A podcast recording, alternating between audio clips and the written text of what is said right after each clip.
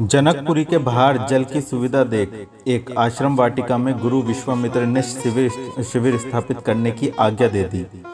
राम ने अपना धनुष एक पेड़ के तने के साथ टिकाया। कंधे से तृणता की उतार उसी के साथ रखा और उसी पेड़ का सहारा लेकर बैठ गए। लक्ष्मण के भाई के सुविधा पूर्वक बैठ जाने पर भी प्रतीक्षा की और धीरे से आकर उनके पास घुटनों के बल बैठ गए। राम लक्ष्मण की इस मुद्रा को जानते थे। उन्हें बैठना नहीं था। कोई बात कहकर तत्काल जाने की इस, उनकी इसी मुद्रा थी। भैया, मैं जरा अपनी गिनती पक्की कर लूँ। कई दिनों से अभ्यास छूट गया है। राम ने लक्ष्मण को ध्यान से देखा। लक्ष्मण शरारत से मुस्कुरा रहे थे। राम समझ गए कि अमराई घुमाना चाहते हो। नहीं, जरा पेड़ गिनूँगा। राम के प्रकारों का आम के प्रकारों का निरीक्षण भी करूँगा। वनस्पति शास्त्र का मेरा ज्ञान भी कुछ पीछे छूट गया लगता है। अधिक देर मत लगाना। लक्ष्मण चले गए और राम अपने मन की गुत्थियों में खो गए। गुरु ताड़का वध की बात कहकर राम को लाए थे, किंतु अब तक राम अच्छी तरह जान गए थे कि बात केवल ताड़का वध की नहीं थी। गुरु ने इस भूखंड के भविष्य को बहुत दूर तक देखने का प्रयत्न किया था। सुना है सिर ध्वज का कोई धार्मिक अनुष्ठान कर रहे हैं। जो उनसे विश्वामित्र को क्या? वे राम को यहाँ क्यों लाए हैं? इसमें भी गुरु का कोई निश्चित उद्देश्य होना चाहिए। क्या है वे उद्देश्य? राम ने देखा पीछे पीछे आते हुए सामान ढोने वाले छड़के आ पहुँचे थे। गाड़ीवान बैलों को रोककर नीचे उतार आए थे। सामान उतारा जा रहा था। पुनर्वसु अपने ब्रह्मचारी साथियों के साथ शिविर की व्यवस्था में लग गया था। गुरु उन्हें तरह तरह के आदेश दे रहे थे। अंत में गुरु ने कहा, पुनर्वसु, जनकपुर में राजपुरोहित शतानंद को सूचना दो कि हम लोग यहाँ पहुँच चुके हैं। और पुत्र, उन्हें ये बताना मत भूलना कि मेरे साथ दशरथ नंदन, राम और लक्ष्मण भी आए हैं। जो आज्ञा गुरुदेव, पुनर्वसु चला गया। राम ने गुरु का आदेश सुना। शतानंद को अपने आने की सूचना देना साधारण बात थी। शतानंद के माध्यम से ही वे सूचना सम्राट शीरध्वज को भी मिल जाएगी। किंतु दशरथ नंदन राम और लक्ष्मण के साथ होने की सूचना को इतना विशिष्ट महत्व देने का अर्थ, क्या विश्वामित्र शतानंद को ये स्मरण कराना चाहते थे कि राम ने अहिल्या को लंबी यात्रा से मुक्त किया है? क्या गुरु शतानंद को प्रभावित करना चाहते हैं? पर क्यों? राम को कोई उत्तर नहीं मिला। राम उठ खड़े हुए। धनुष और तुरीण कंधे को लटकाए। और गुरु के समीप क्या पहुँचे? गुरुदेव, जनकपुरी आने का प्रयोजन समझ नहीं पा रहा हूँ। कोई आपत्ति है, राम? गुरु मुस्कुरा रहे थे। आपत्ति रही ऋषिवर, मात्र जिज्ञासा है। गुरु ज़ोर से हंसे। लक्ष्मण यहाँ नहीं दिखते, इसलिए राम को ही जिज्ञासा करनी पड़ी। राम मौन रहे। गुरु गंभीर हो गए। राम, तुम्हें यहाँ लाने के अनेक कारण हैं, पर वे सब एक दूसरे से जुड़े हुए हैं। मैं अंतिम लक्ष्य के लिए तुम्हारे जैसी तैयारी चाहता हूँ।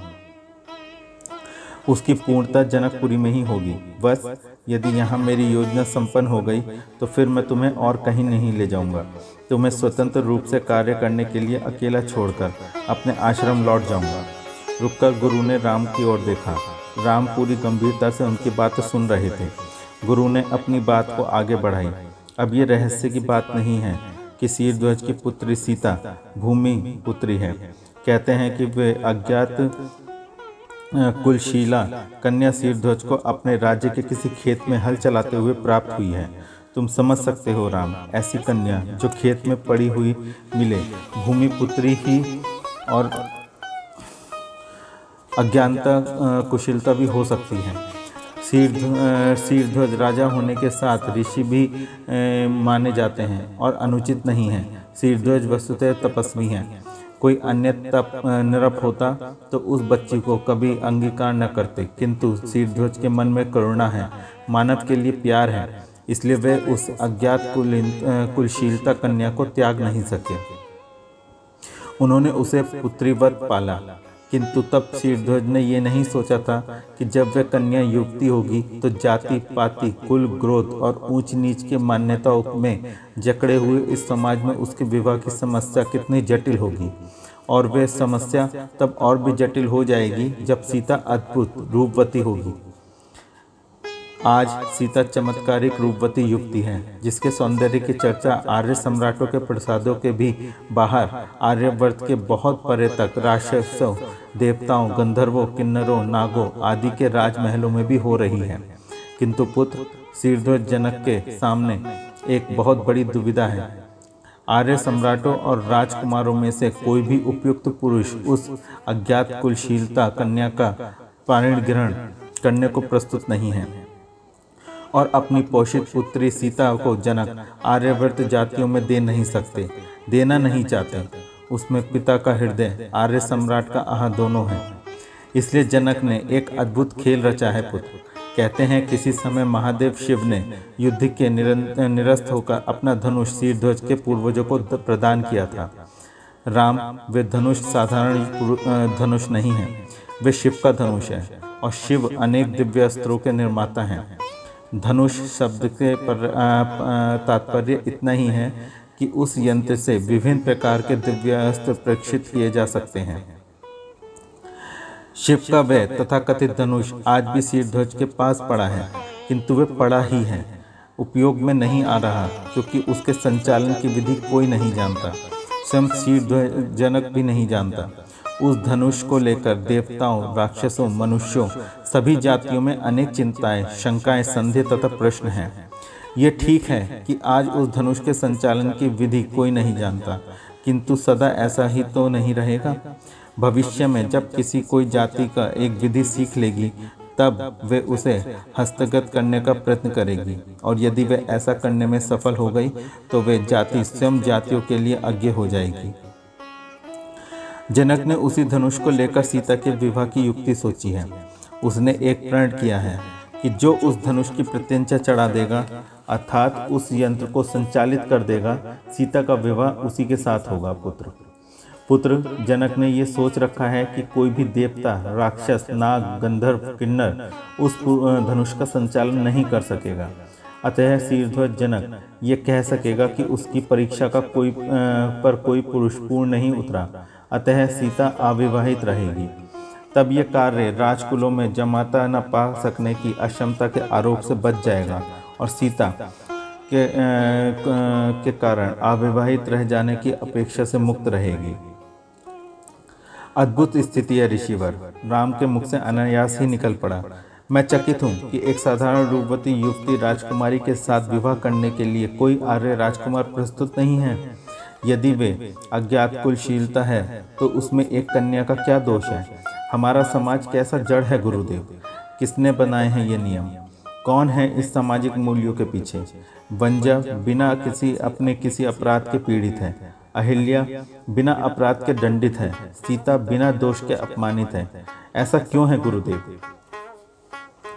इन्हीं नियमों के विरोध में लड़ने के लिए तुम्हें यहाँ लाया हूँ राम। गुरु के स्वयं में, स्वर में संघर्ष की इच्छा और सफलता का उत्साह दोनों थे।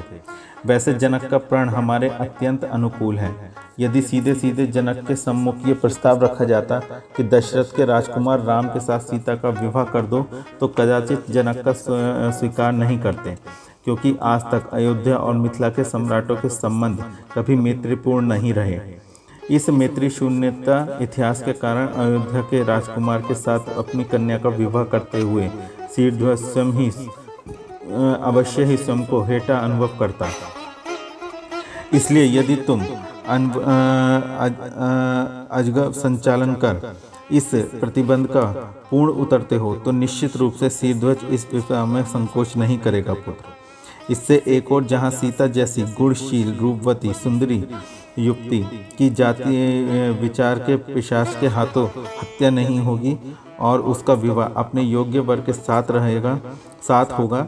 दूसरी ओर, अयोध्या और जनकपुरी की परंपरागत शत्रुता वैमन्य तथा एक दूसरे के प्रति उदासीनता समाप्त हो जाएगी। और राम दो प्रमुखतम आर्य सम्राटों को मिलकर, मिलाकर एक कर देने, उसकी सम्मानित शक्ति को राक्षसों के विरुद्ध लड़ने के लिए तैयार कर देने का जो स्वप्न मैंने वर्षों से देखा है, वह भी पूर्ण हो जाएगा।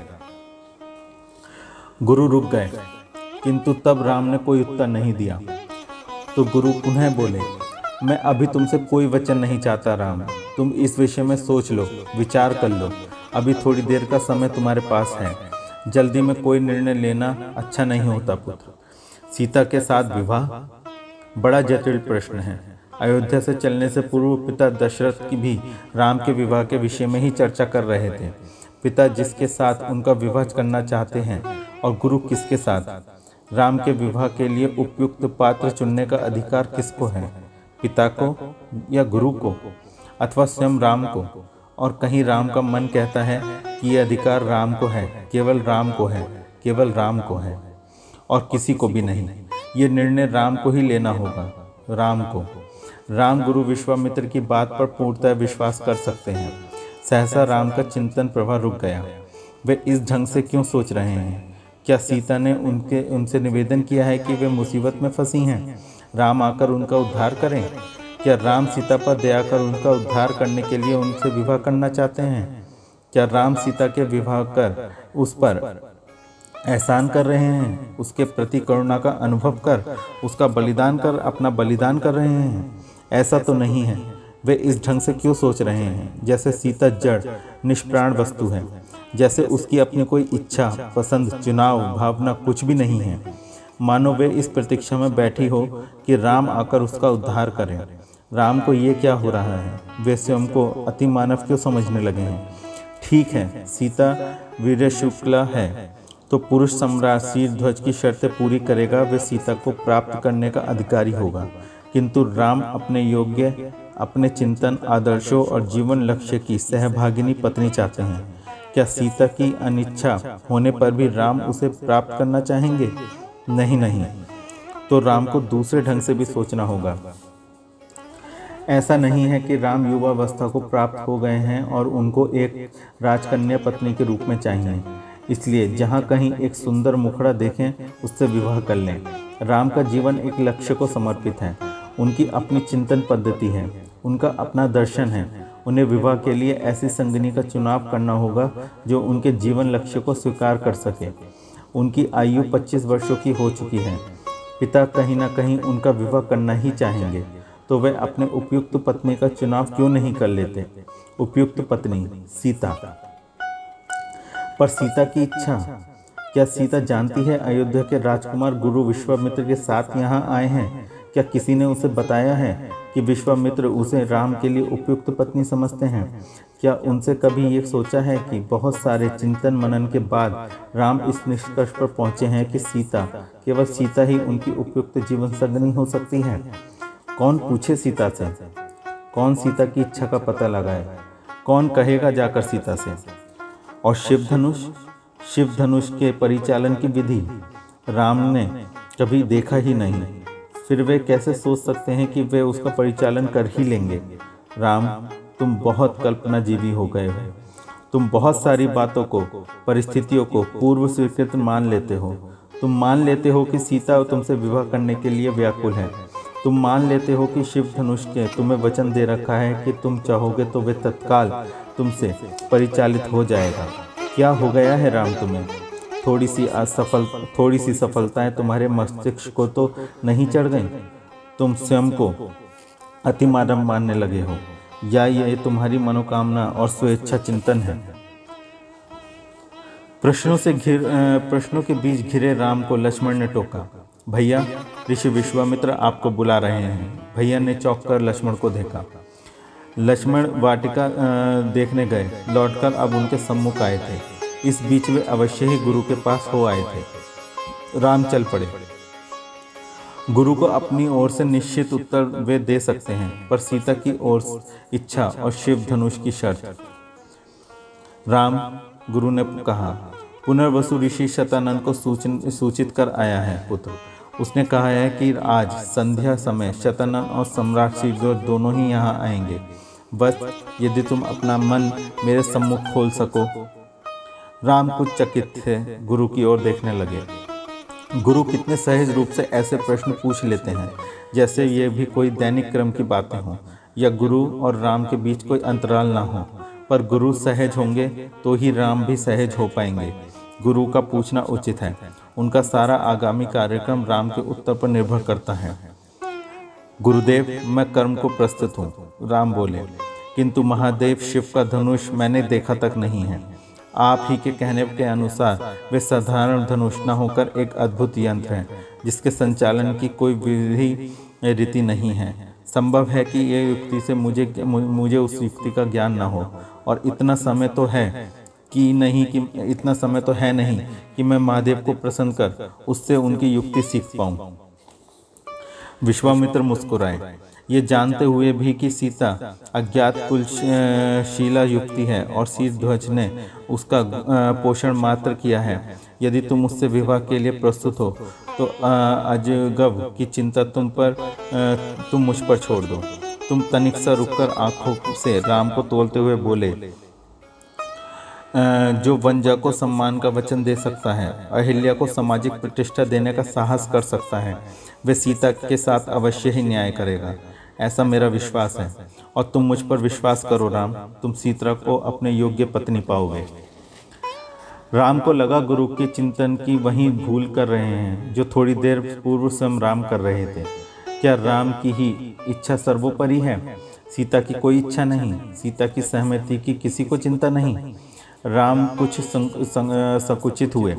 किंतु कहना तो था ही, ऋषिवर, आपका संपूर्ण बल इस विषय में मेरी इच्छा जानने पर है, पर जनक कुमारी की भी अपनी कोई इच्छा होगी। विश्वामित्र विचलित नहीं हुए। तुम्हारा विचार बहुत ही उत्तम है बस। किंतु जनक कुमारी की इच्छा जानने का हमारे पास कोई साधन नहीं है।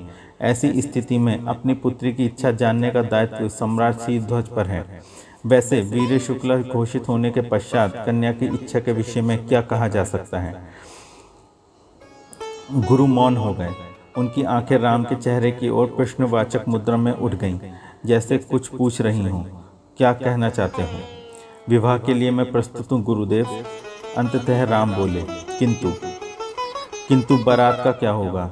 सारे वार्तालाप में लक्ष्मण पहली बार बोले और ज़ोर से हंस पड़े। राम भी मुस्कुराए। किंतु धनुष के परिचालन की युक्ति का क्या होगा? पुत्र, मैंने कहा है उस युक्ति का बोझ तुम मुझ पर छोड़ दो। आओ, तुम्हें युक्ति सिखाऊं। न केवल मैं तुम्हें धनुष परिचालन की युक्ति बताना चाहता हूँ, साथ ही एक और निर्देश भी देना चाहता हूँ। उस यंत्र में एक आत्म विस्फोटक पदार्थ लगा हुआ है। मैं चाहूँगा पुत्र, तुम उस विधि को भी सीख लो, जिसके द्वारा आत्म विस्फोट पदार्थ प्रेरित किया जा सकता है। उस पदार्थ को एक बार प्रेषित कर दिया जाए तो वे धनुष का खंड खंड कर देगा। इस कार्य से एक और तुम सीता का विवाह प्रतिबंध पूर्ण कर सीता का परिग्रहण करने में समर्थ होगे, और दूसरी ओर समस्त देव जातियों आर्य सम्राटों और साधारण प्रजाजन को इस भय से मुक्त कर दोगे कि किसी समय यदि ये शिव धनुष राक्षसों के हाथ में पड़ गया तो वे उसकी सहायता से प्रजा का सर्वनाश कर डालेंगे। राम का द्वंद्व मिट गया। असमर्थ का असमर्थ का बोझ पिघलकर अनिश्चित्व विलीन हो गया। वे पहले के समान निर्द्वंद, आत्मविश्वासी, सहज राम को हो, राम हो गए। उनके मुख पर अलौकिक उत्साह छा गया। बोले, गुरुदेव, जीवन तो मुझे मेरे माता पिता ने दिया है। किंतु उसे सार्थक करने का सारा श्रेय आपका है। यदि इन समस्त कृत्यों का उपकरण बनाने के लिए प्रकृति ने मुझे ही चुना है, यदि आपकी चैन दृष्टि मुझ पर ही पड़ी है तो मैं उसके लिए प्रस्तुत हूँ। चपल लक्ष्मण, महिमा मंडित राम को देखते ही रह गए। कुछ नहीं बोले। विश्वामित्र की आँखों में वात्सल्य था और अधरों पर मंत्र आस बोले, आओ पुत्र, अब तुम्हें युक्ति सिखा दूँ। जनक और शतानंद के आम्र वाटिका में प्रवेश करते हुए पुनर्वसु ने उन्हें सूचना दी कि गुरु उनसे मिलने के लिए प्रस्तुत हैं। वे उनकी आवाजानी करना, करते हुए विश्वामित्र तक ले गया। दोनों ने झुककर गुरु विश्वामित्र का अभिवादन किया। किंतु गुरु स्पष्ट देख रहे थे कि शतानंद तथा शीरध्वज दोनों का ही ध्यान राम में अटका हुआ था। शीरध्वज ने देखा, असाधारण रूप था दोनों भाइयों का। अपार्थिव सुंदर, तेजस्वी, पुष्ट और वीर। उनके शरीर सामान्य आर्य राजकुमारों के समान कोमल, भद्दे आकार वाले तथा चर्बी से लदे हुए नहीं थे। उन दोनों के शरीरों के विलास में नहीं परिश्रम तथा अभ्यास शास्त्र अभ्यास में आकार ग्रहण किया था। राम का वर्ण सांवला था। बड़ी बड़ी स्वच्छ ईमानदार, निर्भीक आँखें, चौड़ा माथा, तीखा नोक तीखी नाक मोहक हँसी से अवशेषित होठ, दृष्टि संकल्प वाणी मुट्ठी। ऐसे ही तो एक राजकुमार की खोज थी सिरध्वज को, अपनी वीर शुक्ला पुत्री सीता के लिए। पर क्या सीता के विवाह का प्रस्ताव राम मान जाएँगे? और फिर अब तो बीच में शिव धनु संचालन का प्रतिबंध भी है। क्या यही सम्राट दशरथ के राजकुमार राम और लक्ष्मण हैं? सिरध्वज विश्वामित्र की ओर उन्मुख हुए। हाँ राजन यही दशा, दशानंद राम और लक्ष्मण हैं। दशरथ नंदन राम और लक्ष्मण हैं। उनके आने से पूर्व ही उनके यश की सुगंध जनकपुरी तक पहुँच चुकी है ऋषिवर।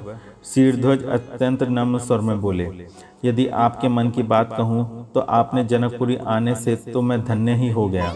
विशेष रूप से राम और लक्ष्मण का जनकपुरी में स्वागत करते हुए मैं अपूर्व आनंद का अनुभव कर रहा हूँ। ईश्वर इन राजकुमारों के जनकपुर आगमन को मैं शुभ मानूं। विश्वामित्र ने अपने मर्यादा की सीमा को लांघकर उन्मुक्त अट्ठास किया।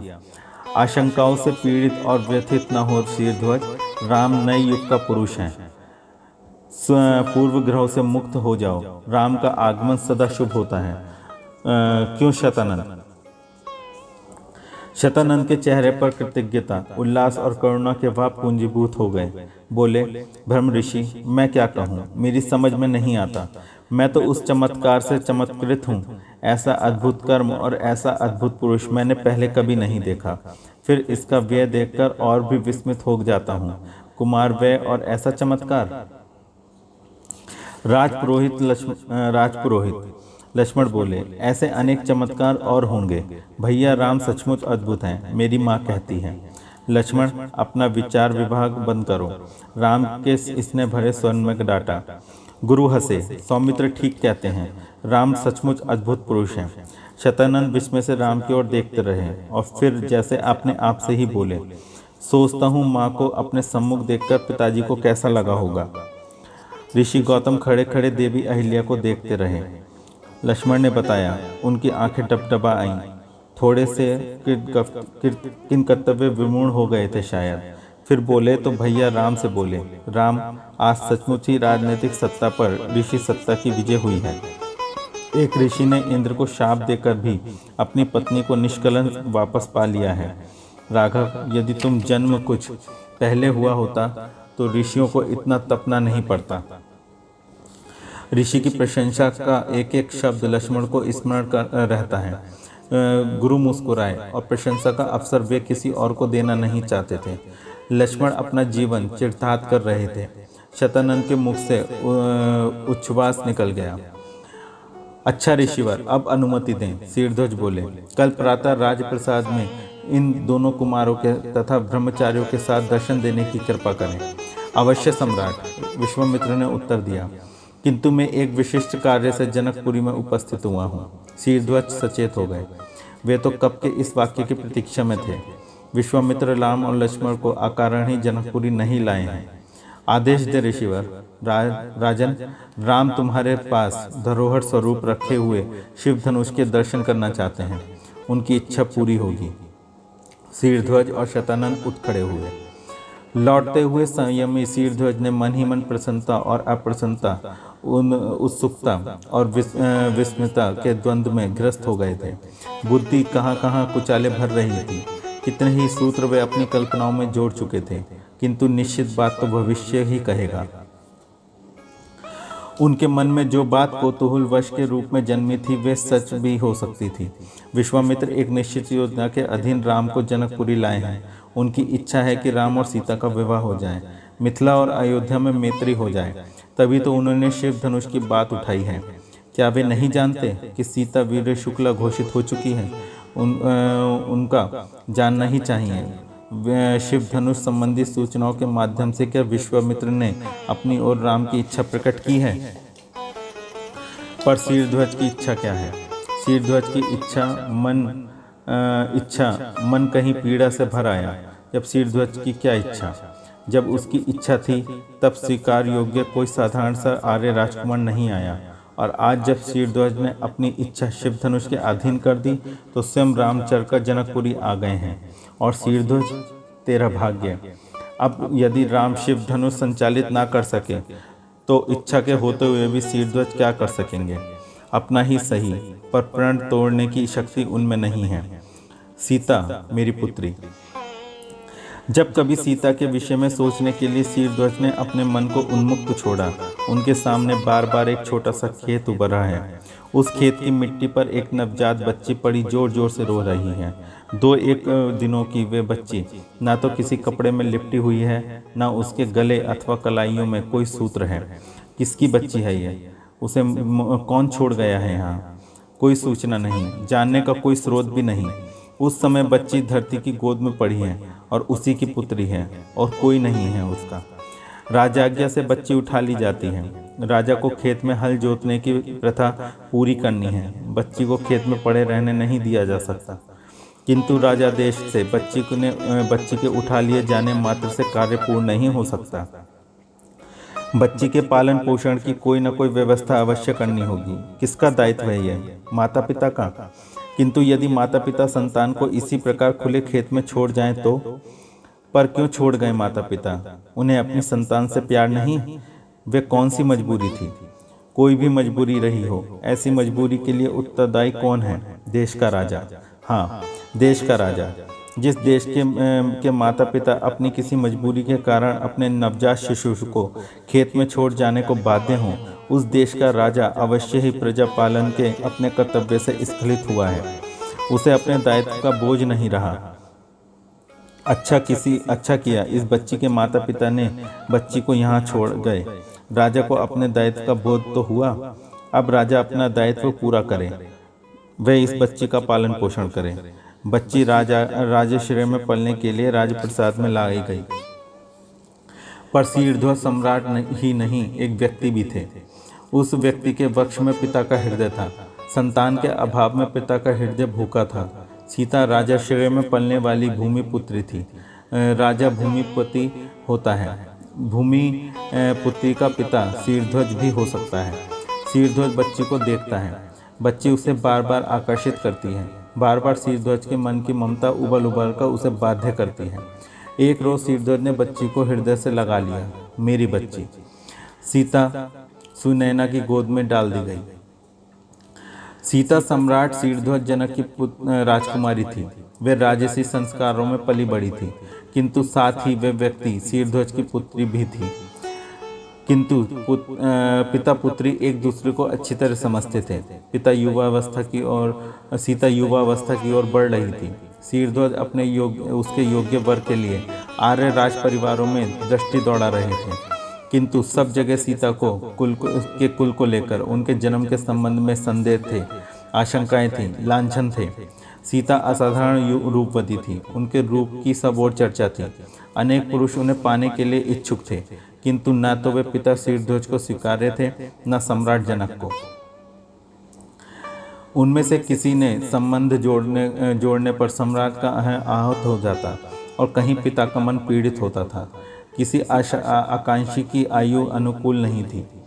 किसी की पहले से ही सौ पचास रानियाँ थीं और वह उनमें एक संख्या की वृद्धि करना चाहता था। किंतु रूप नहीं, कहीं कहीं रूप नहीं, कहीं गुण नहीं। शीरध्वज परेशान थे। और अब आए हो तुम राम। शीरध्वज क्या करें? शिव धनुष के प्रतिबंध को बीच में लाकर वे अपनी पुत्री को राम जैसे योग्य वर से वंचित तो नहीं कर रहे? सीता की क्या इच्छा है? उन्हें सीता से बात करनी चाहिए।